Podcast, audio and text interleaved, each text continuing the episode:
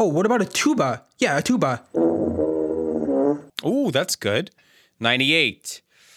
A herd of wildebeests. Okay, yeah, I can definitely see that happening. Um, what are we at now? Oh yeah, 99. What about Stephen Hawking on his lowest wheelchair speed? Catch me if you can, mother. You think that can happen? I think so. I could see that. 100. Um, oh, a Trojan horse with a full complement of Greek soldiers inside. There we go. A hundred things that can get past Carey Price. That wasn't so hard. No, it's pretty easy. Oh, it's press box chatter in 10 minutes or less. Oh, it's press box chatter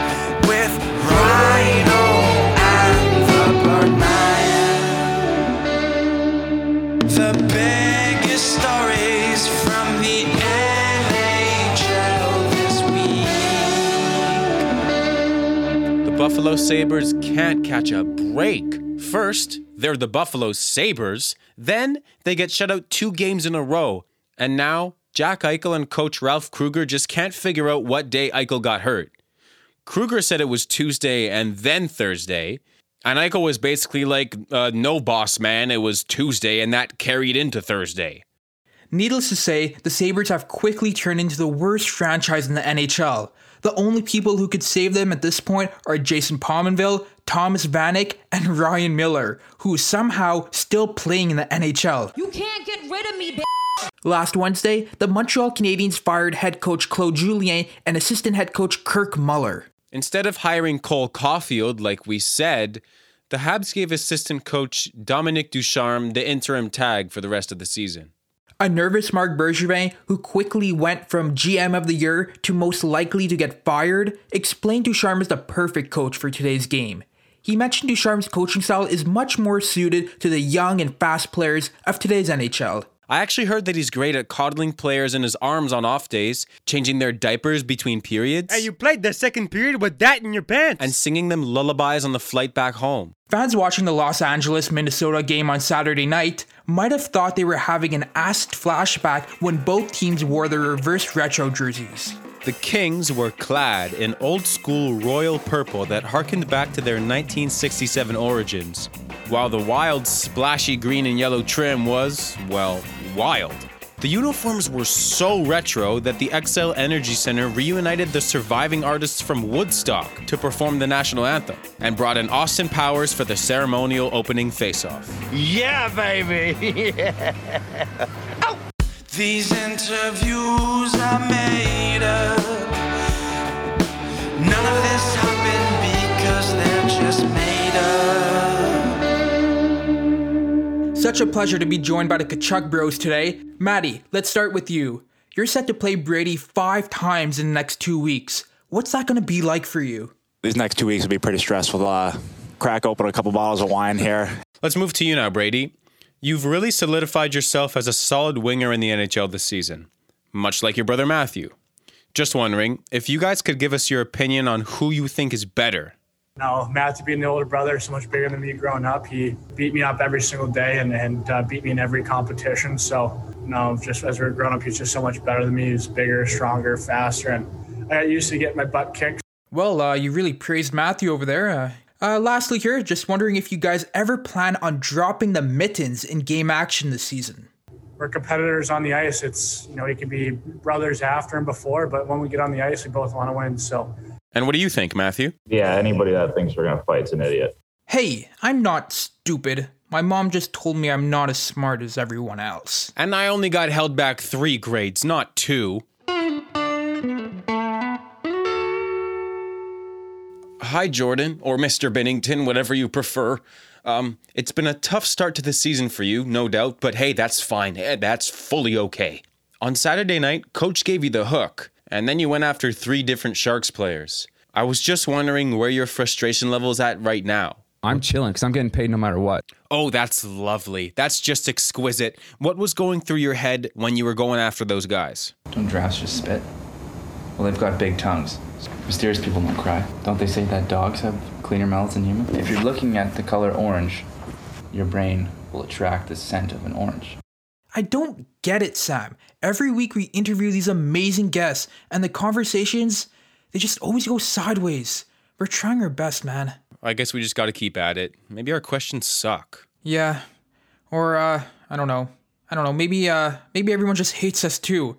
But can you really blame them? I guess not. I mean, with a co host like you, honestly, I, I think you're probably the problem. Oh yeah? You think I'm the problem? Well, uh maybe we should just call it quits right now and go our separate ways. Fine by me. I hate you anyways. Fine. Good luck. Oh, it's press box chatter in 10 minutes. Wait, no, no, no, stop, stop, stop. I'm back, okay? It's just a joke. That's what I thought. We couldn't end it before the top five performers of the week. Coward. Yes, yeah, Sammer, too much good content here, man. So, who are your top five performers of the week? Um, McDavid, McDavid, McDavid, McDavid, and Le- no, no, no, no. Let me guess. Let me guess. Connor McDavid. um, no, actually, Ryan Miller. 298 goals against average and 898 save percentage. Still better than Pricer. Hey, you know what? You got a point there, my friend. Achoo! Bless you. Since returning from Mount Doom in Mordor, Frodo Bag. I'm sorry. I'm sorry.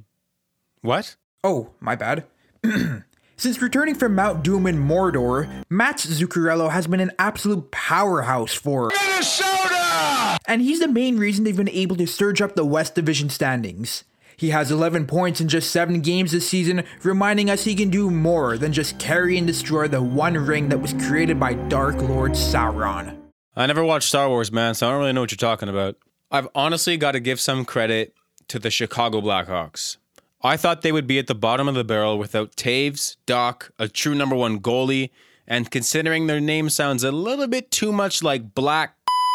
But lucky for them, many players have stepped up, but none more than Patrick Kane, who is reminding the league that his best days are still ahead of him. He has 11 goals and 23 assists through just 23 games this year. If he manages to stay healthy and avoid the taxi driver of the taxi squad, the Blackhawks should be a lock for at least a first round exit. Andrei Vasilevskiy has been a brick wall for the Lightning this year. The 26 year old Russian netminder has a 942 save percentage, a goals against average of 165, and just recorded his third shutout in as many games. At this point, his chances of winning the Vezina are better than your single theater teacher's chances of marrying the woman he met in the parking lot at Chili's. Hey, big boss, do you have any Pepto Bismol? I think I had a bad batch of calamari. You're the woman of my f- dreams. Let's go do it in my Prius behind the dumpster. He might look like a serial killer, but that hasn't stopped Mike Smith from dabbling in burglary for the Edmonton Oilers. If we exclude Saturday's game where he let in four goals, for the sake of our story, he's been a stud between the pipes. He's gone 6 and 1 since returning from injury, and he's made some vintage Mike Smith style saves. Connor McDavid actually praised the veteran goaltender for his leadership in the locker room and his strangely impressive knife skills at team dinner. We're having fresh liver and spleen tonight, gentlemen. Our last pick for Performer of the Week is New Jersey Devils' Pavel Zacha. The 23 year old Czech is finally living up to the hype after being drafted 6 overall in 2015. Sometimes it pays to be patient with your prospects.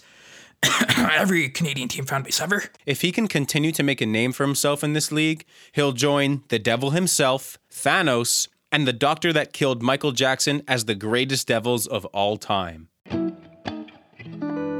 Episode 8 of Pressbox Chatter in the books. It feels like only eight weeks ago we started this show, eh, Ryan? Doesn't time fly? Sure does, Summer, and that's because it was eight weeks ago. But uh, let's wrap up the show by looking at how we did in last week's betting corner. Gretzky comes back to net 20. Uh, nope. Hall scores in at least one of last weekend's games. Uh, nope. Okay, those weren't so great. What about that parlay that we had? Oh, yeah, let me check my papers.